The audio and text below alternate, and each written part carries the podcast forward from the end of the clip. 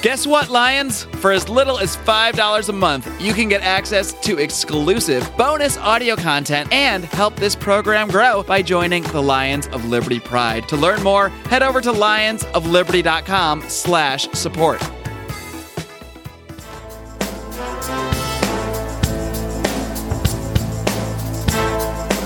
Welcome to Felony Friday, a presentation of the Lions of Liberty podcast.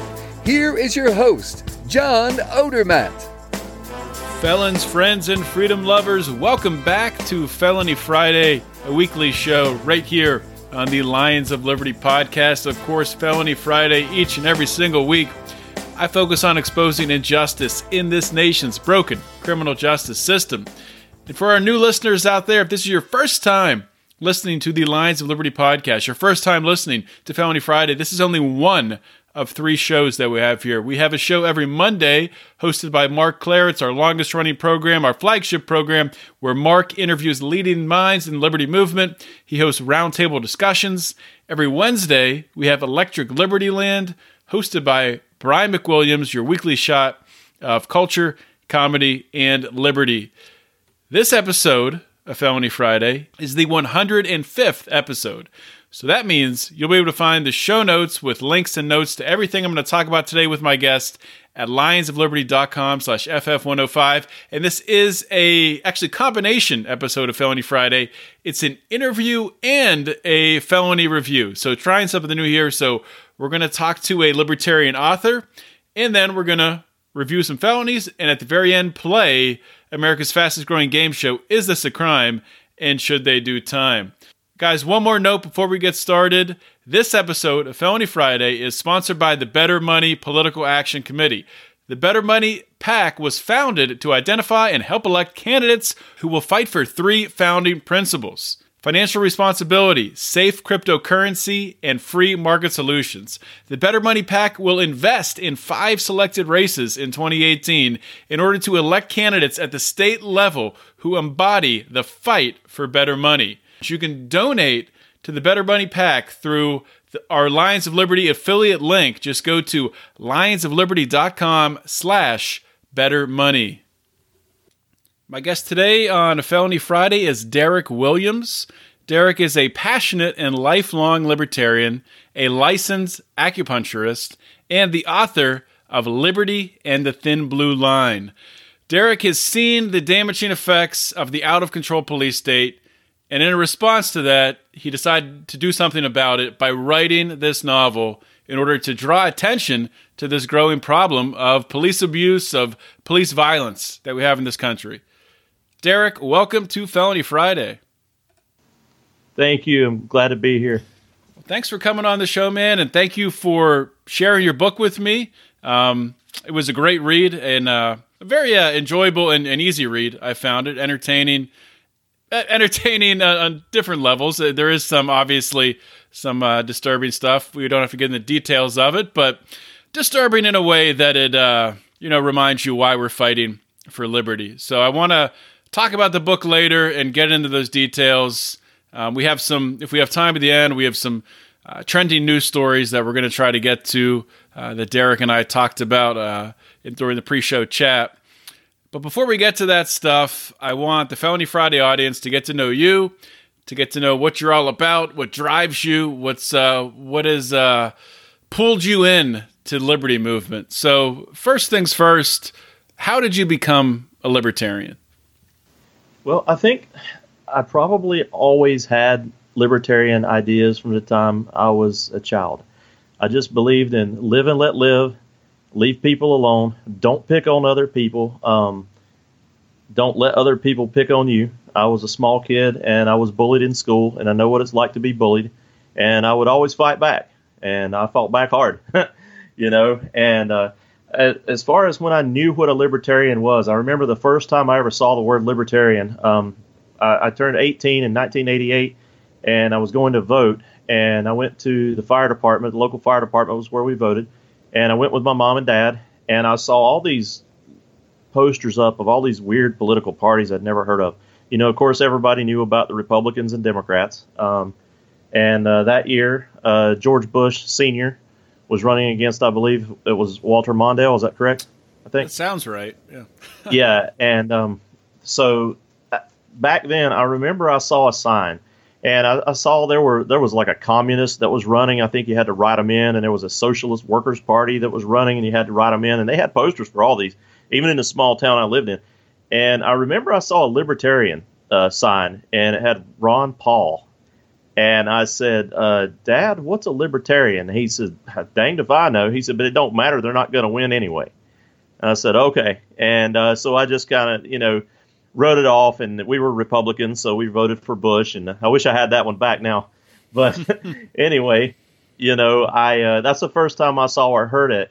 Later on, when I really realized I was a libertarian, um, I was in I was in bodybuilding and I was doing some nutrition. I had worked at a health food store, and I became aware of this fight between the FDA and this uh, organization called the Life Extension Foundation. And the Life Extension Foundation, at the time, they were doing a lot of research on the ways to extend the human lifespan, ways to make people healthier, and all these kinds of things. They were really into uh, dietary supplements. They would do research, and then they would find supplements that actually worked and they would turn around and sell them. Well, the FDA was trying to shut them down. And the FDA did a raid on the Life Extension Foundation. I, am not exactly sure of the year, maybe 1987 or so. And they raided their headquarters. They stole all their supplements, let them sit in a warehouse until they expired and went bad. Uh, they t- they stole their newsletters. They locked up their leader, their president or CEO, whoever he was, and they threatened him with about 88 years in prison if he didn't just roll over and quit. And he refused to roll over and quit, and he instead came out fighting, got a team of lawyers, got a lot of people to donate money to him, and the FDA was sued by the Life Extension Foundation several times, and the Life Extension Foundation won every time. And as a result of their newsletters, they started talking about libertarian ideals back then. Um, Life Extension Foundation now does a lot of research they also sell a lot of dietary supplements, but back then they were really, really heavily involved in the political scene because of their fight with the FDA. And that's where I first heard about libertarianism, and that's when I first knew what a libertarian was and that I was a libertarian. That's really interesting. That's I, I haven't heard of that particular um, feud or lawsuit back and forth. I'm gonna have to look that up, and I'll I'll try to link some articles on the show notes page. So the Life Extension Foundation sued the FDA and won. That's pretty amazing. Yes, several times, and there were there were other um, things going on back then. There was also an effort by the FDA at the time to this. This is what got me involved politically for the first time in my life. I think I was about 24. Uh, the Dietary Supplement Health and Education Act was a bill put forth by um, Orrin Hatch and I forget somebody else. Uh, anyway, it was it was a bipartisan bill, and there was a Orrin Hatch, and there was somebody in the House of Representatives, and I can't remember who it was right now, but he was a Democrat. So it was like I said, it was bipartisan, and they put this bill this bill forth to stop the FDA from abusing health food stores and other people who sold dietary supplements and things like that. And it was the most popular bill at that time, and more people wrote to their congressmen and senators at that time about this bill in favor of it than any other bill in history. And it was so popular, and there were so many letters that went to Congress and the Senate about it that even the congressmen and senators that were against it signed on as co-sponsors, and it passed unanimously. Wow, I mean that is it's kind of rare. Well, I guess a couple things about that. At least, uh, you know, as libertarians or as in, in, you know independent thinkers, at least my, at least the way I, I, look at stuff normally when you see bipartisan stuff normally red flags go off alarms go off whenever the two sides agree on something be very be very afraid because it's probably not good but to have the two sides agree on something going against the FDA going against a government agency that's that's incredible that's awesome I'm gonna have to look into that yeah. one as well yeah it was it was pretty awesome what what it did basically at that time it it gave the FDA the authority to pull a dietary supplement off the shelf, but only if they could prove it was harmful. So they had that the burden of proof was on the FDA to prove it was harmful. And what the FDA was trying to do was, of course, they're basically bought and paid for by the pharmaceutical companies. Mm-hmm. And the pharma- pharmaceutical companies were wanting to pull a lot of the dietary supplements off the shelf to make them uh, prescription drugs. And that that's what they were after. They were trying to get all the good and effective dietary supplements off the shelf so that they could make turn them into prescription drugs and sell them at a huge markup and take advantage of the public. And these congressmen and senators were thankfully aware of what was going on. And the FDA, you know, they still, like I said, they still have the authority. They pulled ephedra off the shelf years ago. I, I, you probably remember that. Mm-hmm. Uh, there was a lot of people using it and abusing it. And so they still will pull one off the shelf occasionally if it's heavily abused. Um, but for the most part, the FDA doesn't even use the power it's been given and they keep complaining that they don't have any power. But yes, they do. They have the ability to pull things off the shelf if they need to. But they keep, you know, of course, they always want more and more and more power.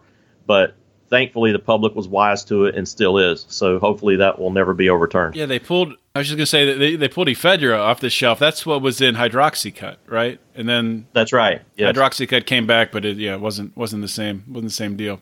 But so I'm curious. So it seems like you came at this from a very uh, obviously the, the health side angle, you were into bodybuilding, and you know that gave you the angle on that to notice uh, the cronyism of, of the FDA. So, what brought you over to really the uh, looking at the police state side of things, looking at government overreach into communities and you know police overreach at the even at the municipality level or at the township level? Well, what happened? it's very interesting. Um, when I was in high school, I actually wanted to be a cop. And that's crazy. I know nobody nobody that knows me would believe that if they didn't know me back then.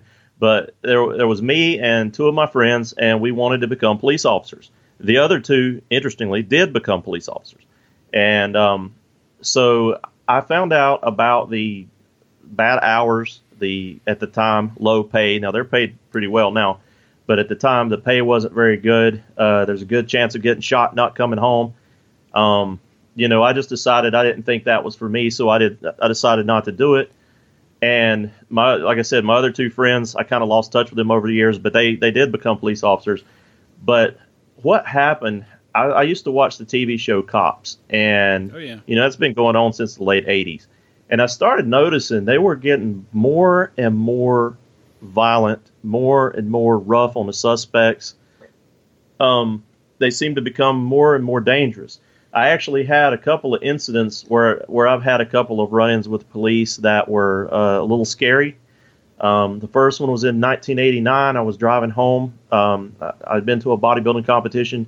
I was driving home late at night because it was from out. It was out of town, and um, I was about 19 years old. And I was driving on a on a curvy country road where you kind of have to drive pretty slow because of the you know the curves in the road and everything. It's about a 35 mile an hour speed limit and I had this car just come flying up behind me. I mean, he must have been going 75 miles an hour. I was going about 35. So he comes flying up behind me. I don't know who this is. I'm thinking it's a drunk driver or some crazy person. So I gunned it and just ran as fast as I could in my car. And um, I was in a Chrysler LeBaron convertible turbo. So, you know, it, it had a pretty good engine in it, move on pretty good. Well, what happened, I went around the curve pretty fast, and the car behind me slipped and went off the road. The road was wet. They slid and went off the road. So I kind of laughed at it for a minute and uh, kept going. Well, the next thing I know, this car is back on the road with blue lights behind me. Hmm.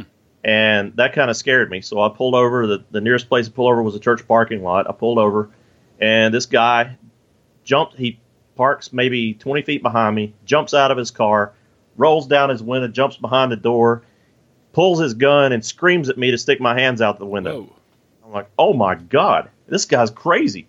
You know, and I stick my hands out the window and I'm saying, don't shoot, don't shoot. And this is in 1989. Now, this is like, seems to be an everyday thing now if you see the videos on the internet. But back then, this was really scary. And so the guy's yelling at me and everything. And I said, come, I said, come here. I'm not armed. You can see my hands. I said, come here. We need to talk. Just come up here closer. We need to talk. So he came over closer and, um, he was kind of, um, I mean, this is my opinion of is the guy's personality and everything. He was kind of what you would consider to be like a fat nerd from high school, you know. Um, he had like a big spare tire around his waist. He was a tall, big kid, but he and he was barely 21. He even had the little rookie thing on his shirt that said he was a rookie. And um, you know, I was he still got his gun on me. I said, "Listen, put the gun down." I said, "I'm not armed. I'm not dangerous." I said, "We need to have a talk here." And so he gradually got a little closer. He shined his flashlight in the back of my car. Saw that all I had back there was a Bible and a, a camera case. And uh, I guess he decided I wasn't dangerous. He put his gun away, and we started talking. He asked me why I ran from him, and I said, "Well, you ran up on me really fast, really hard, late at night." and you didn't pull your blue lights. I said, I thought you were crazy. I thought you were a drunk driver. And um, I said, you know, you really shouldn't have done that. That's that's not cool, man. He said, why? He said, well, why did you gun it? Do you know how fast you got? I said, no, I don't know how fast I got. I was trying to get away from you. I said, look, if you want to pull me over, pull your blue lights. If you want to play games, I said, you're, you're really dangerous out here. And uh, so at the time, my dad was best friends with the sheriff.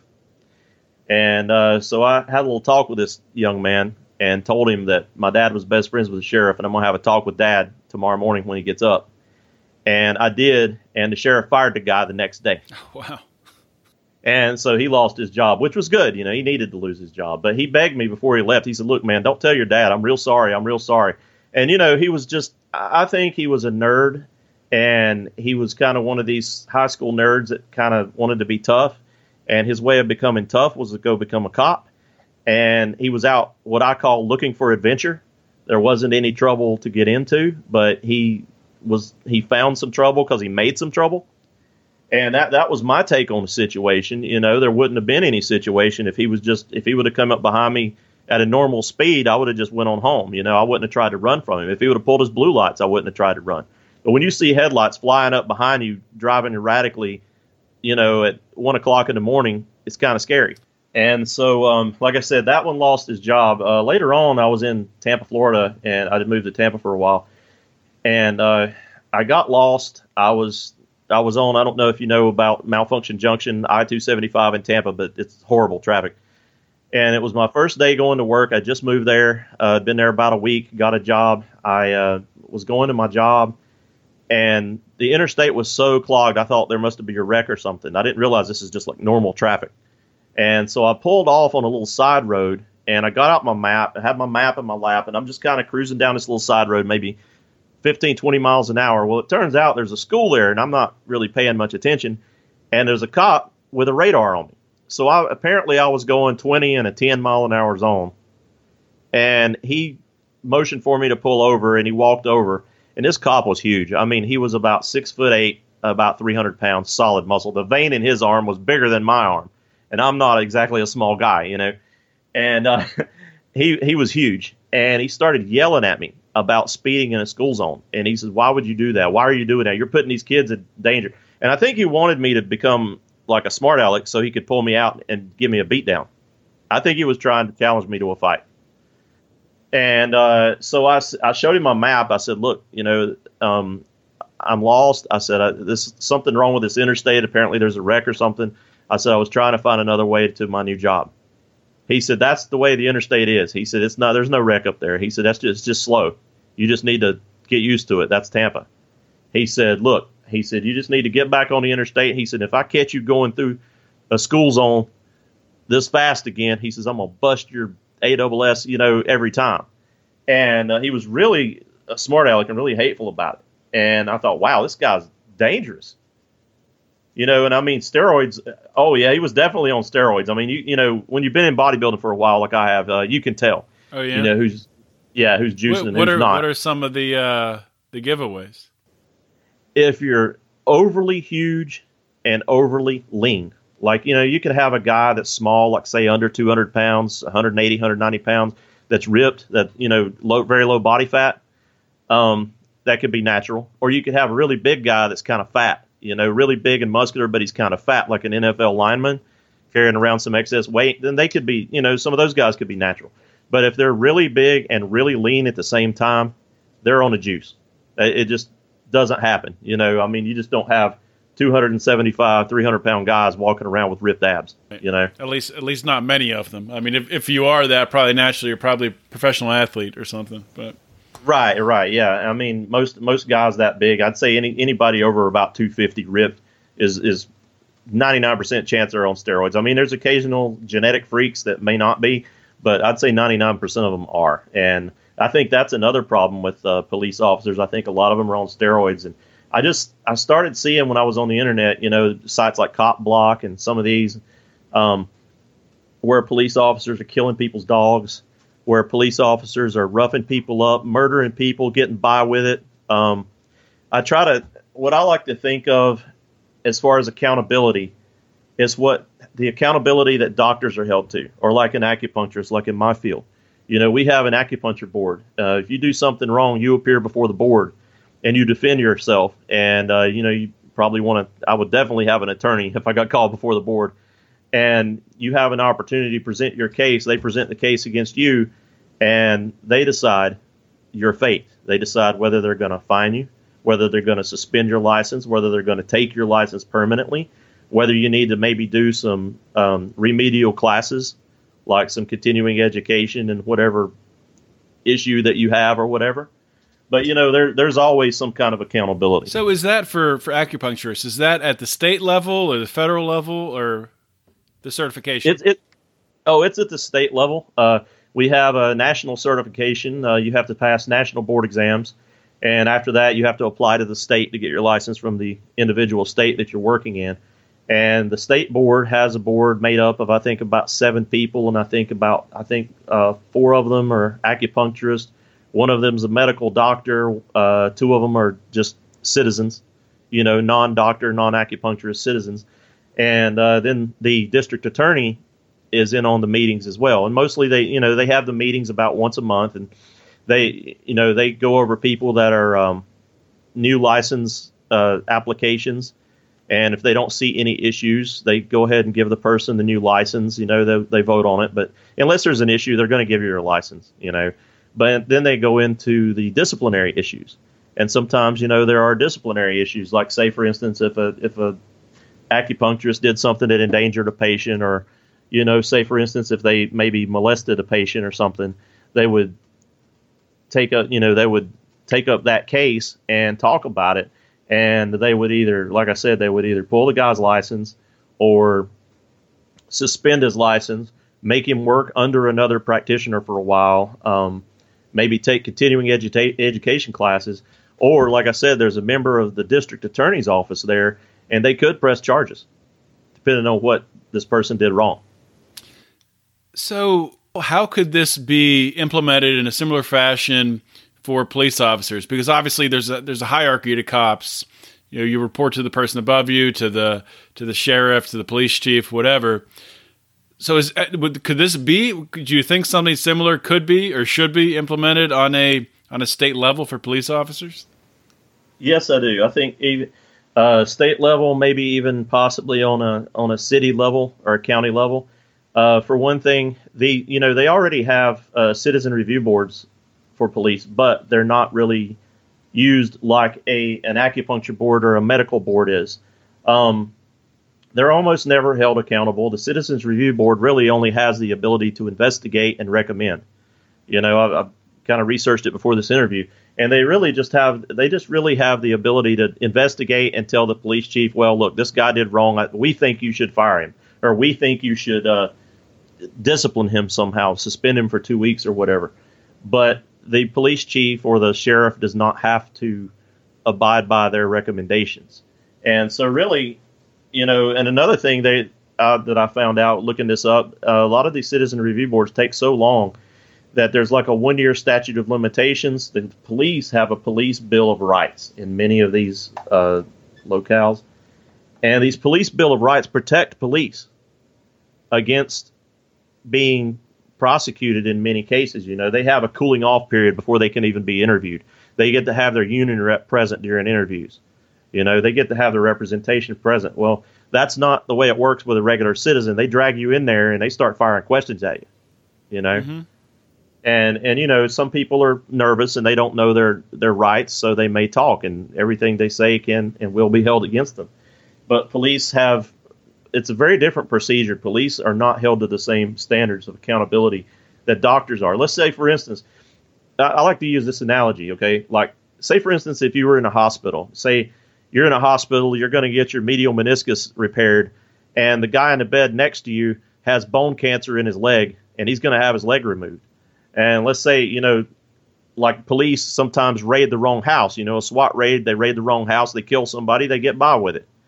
And um, well, let's say for instance, you're in there for a medial meniscus repair. The other the guy beside you is in there to have his leg removed for bone cancer. They take you back, they get the charts mixed up, and they take your leg off.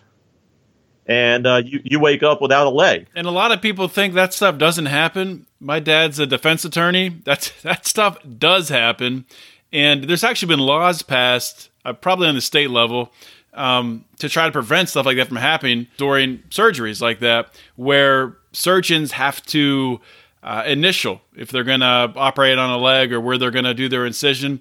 And a lot of surgeons, they, they take offense to having to do that. So they'll just like write really, really small or, or just, or just pretty much be a dick about it. But yeah, that, that stuff absolutely happens. But of course, like you said, if it does happen, they, uh, they pay the consequences for it dearly. Yeah, yeah. It's. I mean, you know, you would if that happened to a person in the hospital, they would be winning multiple million dollar lawsuits. And also the hospital, you know, would come up with some kind of policy like now they have, you know, the wristband that they put on you in the hospital has a barcode on it. They make sure that it's double checked, cross referenced, everything. It may happen once at a hospital, but it won't happen there again, you know. Mm-hmm. And they take measures to make sure it doesn't happen again because they're held extremely accountable. And the thing that the thing that happens with police is, you know, they're not held accountable. You know, that taking off taking a leg off the wrong patient is kind of like to me um, having a wrong door SWAT raid. You know, you got the SWAT team and they go to 137 Main Street instead of 173 Main Street. They kick in the door and the homeowner, you know, rightfully pulls his gun and tries to defend himself, kills an officer, and then they kill him. You know, and um, they say, "Oh no, it was justified. We were there on a SWAT raid." Well, it was a wrong door SWAT raid. You know, so they're not really held accountable. I think they, they should be held to the same level of accountability that doctors, surgeons, acupuncturists, any you know, any medical professional is held to. Absolutely. Yeah, there was a story not too long ago, and an elderly couple, I forget where it was exactly, but police had identified some of their plants they had around the, the, the outside of their house as being marijuana. I guess a neighbor had called the police and said this couple's growing marijuana, and there was a, a raid on their house, and they destroyed, you know, going through their house, destroyed a lot of their property. Thankfully, they didn't shoot them and kill them, but it, of course, it turned out I forget what type of plant it was, but it was just a harmless harmless plant that they were that they were growing around their house. So, I mean, I think it's it's easy to even people who have a hard time accepting that we need to end the war on drugs and we need to let people have control over their bodies. I, th- I mean, I think even people who support the state having a war on drugs start to look at stuff like that and think, oh, holy shit, man, we, we got to start looking at this stuff. And, you know, we have SWAT raids on elderly couples for a plant they're growing outside their house. So I think you can start to chip through the chip through the ice and wake people up that way slowly. I mean, people aren't going to come around immediately, but I think it's a definitely a way to get, to get people to understand how quickly things can get out of hand. Today's episode is brought to you by the Better Money Super PAC. The Better Money PAC was founded to identify and help elect candidates who will fight for their three founding principles of financial responsibility, safe cryptocurrency, and free market solutions. And the Better Money PAC provides an avenue for those of us who support sound money to the problems plaguing this nation. They provide a way to take action. And they're going to do this by investing in five selected races in 2018 to elect candidates at the state level who embody the fight for better money. We decided to partner with the Better Money PAC because we believe in their vision. You can support both Lions of Liberty and the Better Money PAC by visiting lionsofliberty.com slash better money. And of course, credit, debit, and crypto donations are accepted. So once again, lionsofliberty.com slash better money let's get back to the show. And I wanted to move on next year and start talking about your book. So, obviously, you know, you have a, a long past here as a libertarian, and you wrote this book, Liberty and the Thin Blue Line. why did you decide to write it? Why did you pick be it being an author as an avenue to uh, to be an influence to bring the message of liberty to the masses? Well, I I started thinking about it. Um, I've I wrote another book, and it's a it's a clinical book to help acupuncturists, chiropractors, doctors to treat athletic injuries. And um, so this is this is my second book. So I started, and I always had good writing skills. So I thought, you know, this would probably be a good way to do this. So I started just kind of rolling the idea around in my head of writing a novel. And I told my wife about my ideas and everything. And she said, you know, that sounds like a really good book. You need to write this. And I told a couple of my friends, they said the same thing. So I started kind of just writing it down a little bit. And the story just developed as I went. And I think books are, you know, that's one of, one of the great things about the First Amendment. Our founding fathers realized that the written word is very important and books can influence an entire society. And I thought what I was going to do is write a book where the police chief and the police department are so corrupt that they do just about everything that I've ever heard of corrupt police departments doing. And somebody's to somebody strong and somebody good is to have to stand against them. And so it's the David versus Goliath story. And um, you know this this police department everything they did in this book i looked it up to see and it's been done somewhere yeah and i mean reading through this book i mean immediately right off the bat you get some just completely tragic and crazy situations happening but obviously with youtube today and you know, everything we see with police brutality really on, on the forefront i think today people can read your book and and uh, realize that it's not just a complete. I mean, it, it is fiction, but it's not a complete fabrication, right? Like you said, this stuff does happen. So I think your book today is a lot more. I don't know what the right word is, but I, I guess uh, it's a lot more believable than it would be maybe if it came out 10 years ago before we had the internet and YouTube and Facebook Live and, and all this stuff where they put police abuse and police violence on the forefront of even people who 100% support the cops no matter what understand that there's bad cops out there that screw up. So i think it's a it's a timely book and uh, you know I, I, hope it does well for you. Where can people purchase it? Where can they pick it up?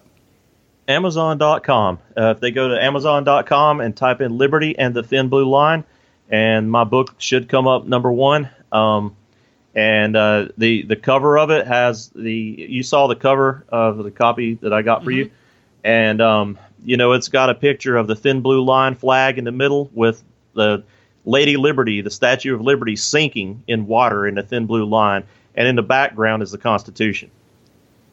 Yeah, it's it's a great book, and I mean, for being so, this is your first time writing fiction. Your first book was a was a clinical book, right? I mean, for being a, a, first swing at fiction, I think it's pretty darn good, to be honest with you. So, uh, kudos to you for that. So, do you have plans plans in the works to to write more? Or yes, uh, thank you, thank you for that compliment. By the way, it means a lot to me. I really appreciate that. Um, yeah, I, am going to do two more in the series. Uh, it's going to be a three book series. Uh, the second one is going to be more what happens in New Hampshire after the trial to the characters in the book, and um, the third one is going to be uh, what happens kind of nationwide. And the third book, I'm, I'm going to go ahead and kind of give away a little bit. The third book's going to be kind of an end of the world type scenario. I mean, a really apocalyptic type scenario. Okay. And how the libertarian community fares versus how the uh, people who don't value liberty fare, uh, which, you know, they're not going to fare as well. well. Hopefully, it doesn't come down to that in the real world. But. I hope not as well. But yeah, I mean, basically, the third book, I kind of want to throw a little bit of everything in there. You know, like when the United States splits up, like people talk about uh, how certain states are going to uh, split and get away from the Union. Mm-hmm. Like there's always been talk about Texas. There's always been talk about New Hampshire, uh, you know, becoming independent of the United States. And um, in the third book, I'm going to have that happening, and also some other uh, some apocalyptic type scenarios. You know, like war and uh, what massive weather events, you know, even well, I'm not going to give away everything, yeah. but yeah, but a lot of that. But like I said, you know, the the part in the book that people told me in this book was the fate of the sheriff. I mean, the, the I mean the uh, the police chief. Mm-hmm. I mean, not the sheriff, but the police chief in the book. he has that spectacular meltdown. And everybody that's read it so far told me that's their favorite part of the book. It's it's the type of book that it's at least for me it was a very easy read, and it wasn't the type of book though where you knew what was going to happen. Um, I was definitely caught by surprise a couple times, which is uh, which is good, obviously. And there's a lot more stuff that we could talk about, get into the details of the book. I don't think we want to do that. I don't think we want to give away too much. Um, if you have some more time, we can talk about a couple of these stories uh, trending in the news and play Is This a Crime and Should They Do Time? Is it a crime?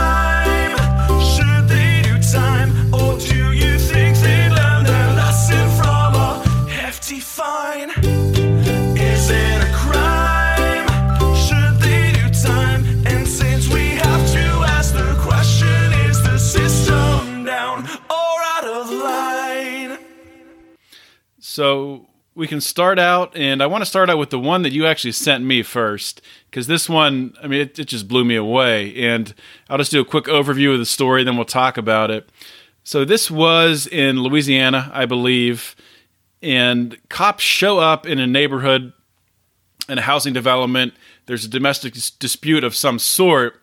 A small 12 pound chihuahua runs out of a neighbor's house and in the police report, I guess this police officer says that this little dog charged him three times, and then this officer shoots the dog, killing it in a very, from the sounds of it, in a, in a very gruesome way, um, in, in, front of in front of a uh, in front of a, the boy who owned the dog, the young child who owned the dog. So just a gruesome, gruesome scene, and hard to even imagine how this stuff happens. So the question to you is, of course, when we play "Is this a crime?" and should they do time?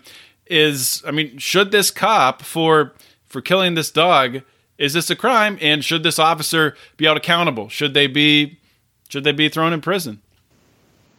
I, I would say, of course, yeah. I would say that you know, the, obviously, the dog's only twelve pounds. I own a twelve pound dog that looks exactly like it. I can tell you the breed is a Feist. It's a small hunting dog, and that's used in the South. They're very popular in the South, but not very well known outside of the South. Everybody thinks they're uh, part Chihuahua because they kind of look like Chihuahuas and are not much bigger. But a but a 12 pound dog is absolutely no threat to a full grown man. And for him to say that he feared for his life, just shows cowardice, and it shows that he's just trying to cover his tracks. And like I said, he needs to be held accountable. Now, the first thing that always happens with the status when I've when I've put um, cop shooting dog stories on my Facebook page and how they need to be held accountable, the first thing a statist always says is, well, if you had a 150 pound Rottweiler charging at your throat and, and he's going to bite you, shouldn't you shoot him? You know, what is he supposed to do? Just let him bite him in the throat and die? You know, and, and you always hear some statists say it like that. You know, you always hear some statists just say that, well, this dog's going to kill this cop and this cop was defending his life. There's no way you can defend the cop for shooting a 12 pound dog.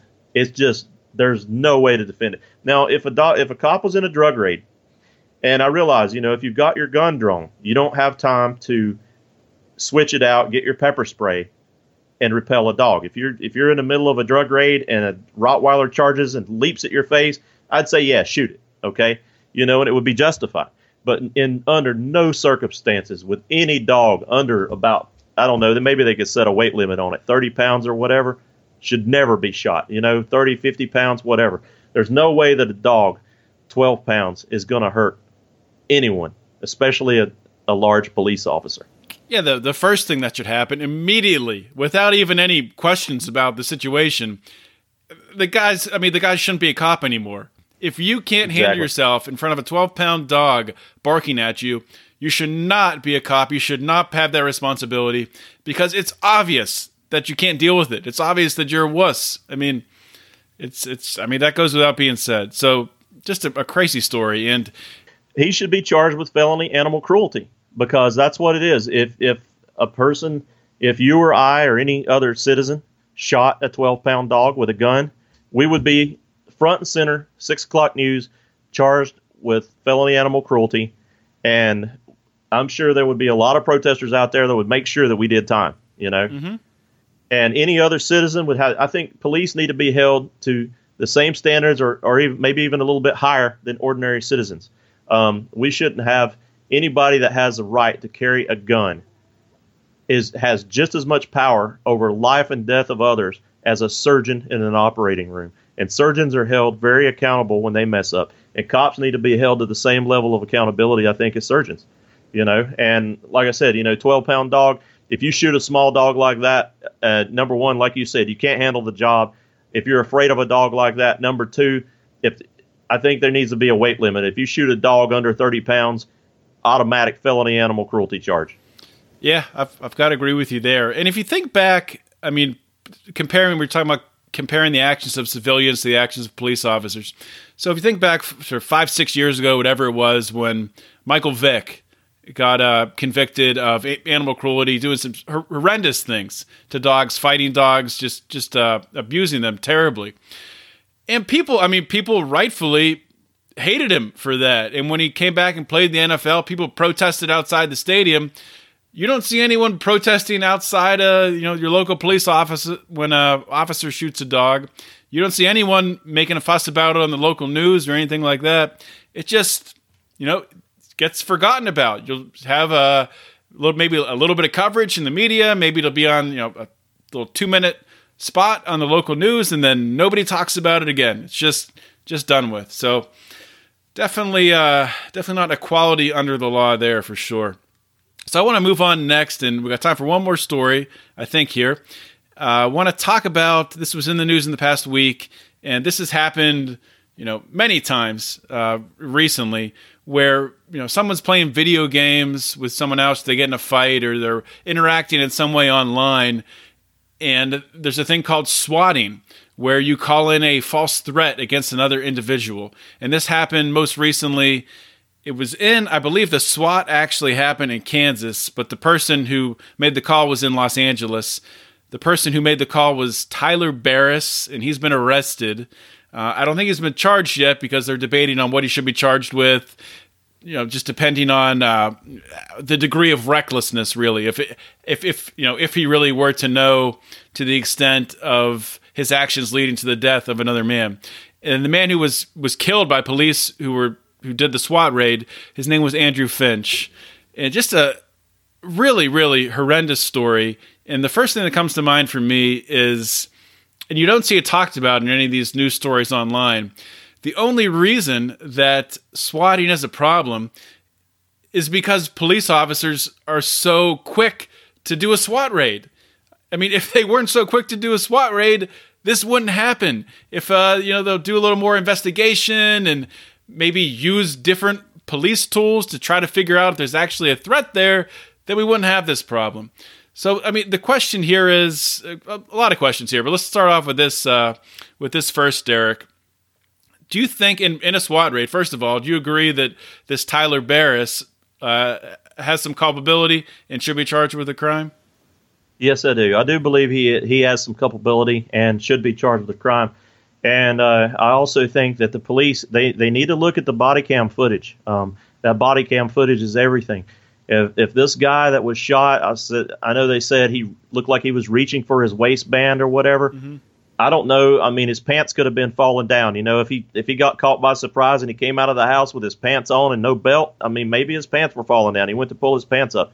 I don't know. I'd like to see when he raised his hands if it looked like there was anything in his waist if it looked like there was anything in his hands, if it didn't look like there was a gun, if there was nothing shiny or black in his hand or in his waistband that looked like a gun, and they shot him anyway, um, I think the cops need to be held accountable. I think there needs to be there needs to be something because you know there's just too many situations out here where these cops claim that well I thought he was reaching for a gun, I thought he had a gun, and you know I mean we have instant replay in the NFL.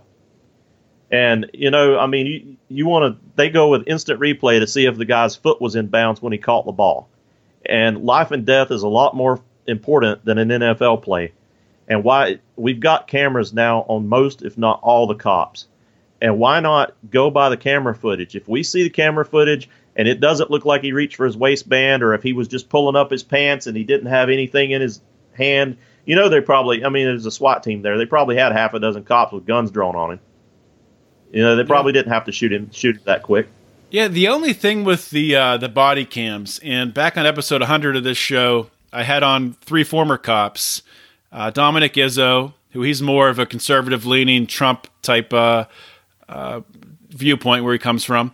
Michael Wood Jr. He's more of a progressive, and Rayford Davis, who's he's a libertarian. He's an anarchist, and we, we, we were talking about we were talking about this, and the one thing that we were talking about body cams, I should say, and the one thing that Michael Wood brought up that I'd thought about, but I think it's a really good point, is what you have to worry about with body cameras is who owns the the tape database, who who gets all those recordings, and whoever has that, whoever has that under their uh, control, they can delete or keep whatever they want to. So that's that's definitely a threat, giving that control over to the state.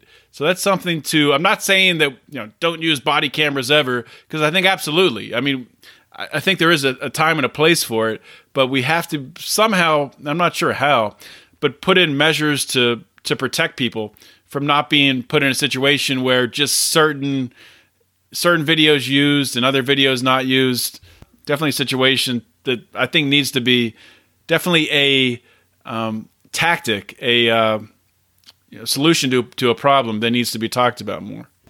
I agree. Um, you know, I mean, especially you know if if somebody, a lot of times when people have encounters with police, they are, it's probably their worst day of their entire life. You know, they're having a meltdown. Somebody with them or around them or in their families having a meltdown.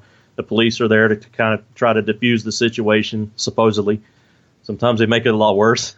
you know, and uh, sometimes people aren't wearing clothes. You know, you don't want like pictures of naked women going around. You know, just because they're naked. You know, oh yeah, let's share this police video. It's public. It's public property. Let's share it because this girl's naked. Mm-hmm. You know, I mean, I could see that being an issue. You know, well maybe maybe make it public, but maybe blur out her private body parts. You know what I mean? Mm-hmm. Uh, maybe make the footage public where it's a matter of public record, but blur out any nudity on it. You know that that could possibly expose someone or something uh, blur out maybe anybody's, uh, you know, anybody's uh, identifying personal identifying information, like say maybe their house number or their um, their tag number on their vehicle or something. Where you, yeah, you you have a right to see the footage, you have a right to see everything, but any nudity is going to be blurred to protect the person's privacy. Any identifying information like their tag number on their car or their house number on their house or their mailbox is going to be blurred. That way, you maybe can't necessarily you know find them if you want to go find them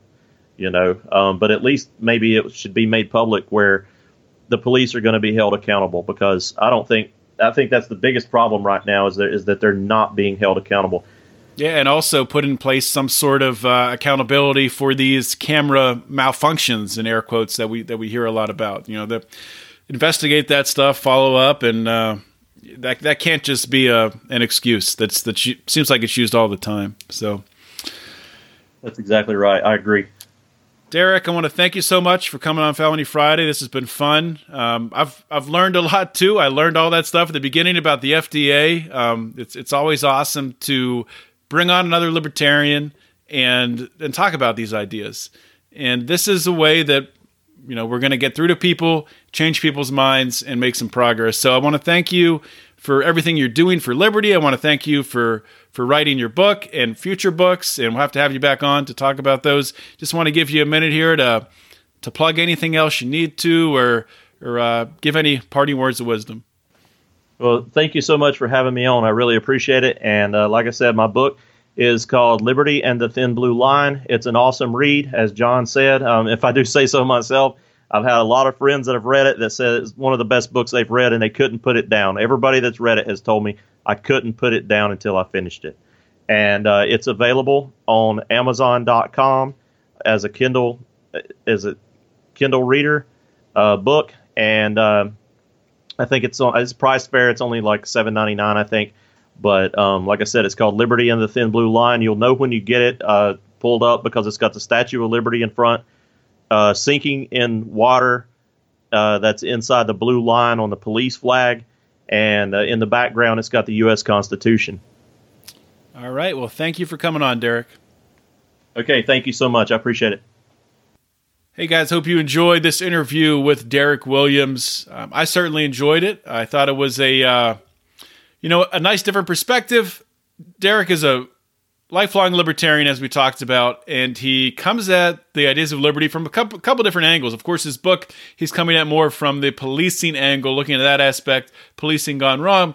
But I didn't even know this going into it. The background he had coming from the health and wellness side, the FDA side, and that was really interesting to find out. That was cool. So I'm glad we kind of did this combined episode of getting to know Derek, a libertarian, a uh, up and coming libertarian author, but also looking at current events and playing is this a crime and should they do time. So I will look to do more episodes like this in the future because I think you know the feedback I keep getting from you guys is that you want to hear more. Uh, current events you want to hear more about these stories uh, that are happening every day and i just want i do want to talk about one story that we talked about last week when Marc Clair was on the show we talked mostly about all the new laws in California in 2018. But before we did that, we talked about a case in Las Vegas of Kirstin Blaise Lobato. And that actually is a case that I covered on an earlier episode of Felony Friday, episode number 55, with Jordan Smith of The Intercept, talking about that story. Uh, Kirsten was convicted and ultimately spent 16 years, almost 16 years in prison for a murder that she did not commit. I mean, I can say that with 100% certainty. There's no evidence she committed it. There is an alibi that she was not even there. It was not even possible based on forensic evidence of the uh, of the body at the time, uh, the forecasted time of death, looking at all kinds of different factors that she could not have been there because she an alibi. She was hours away in her hometown riding a four wheeler.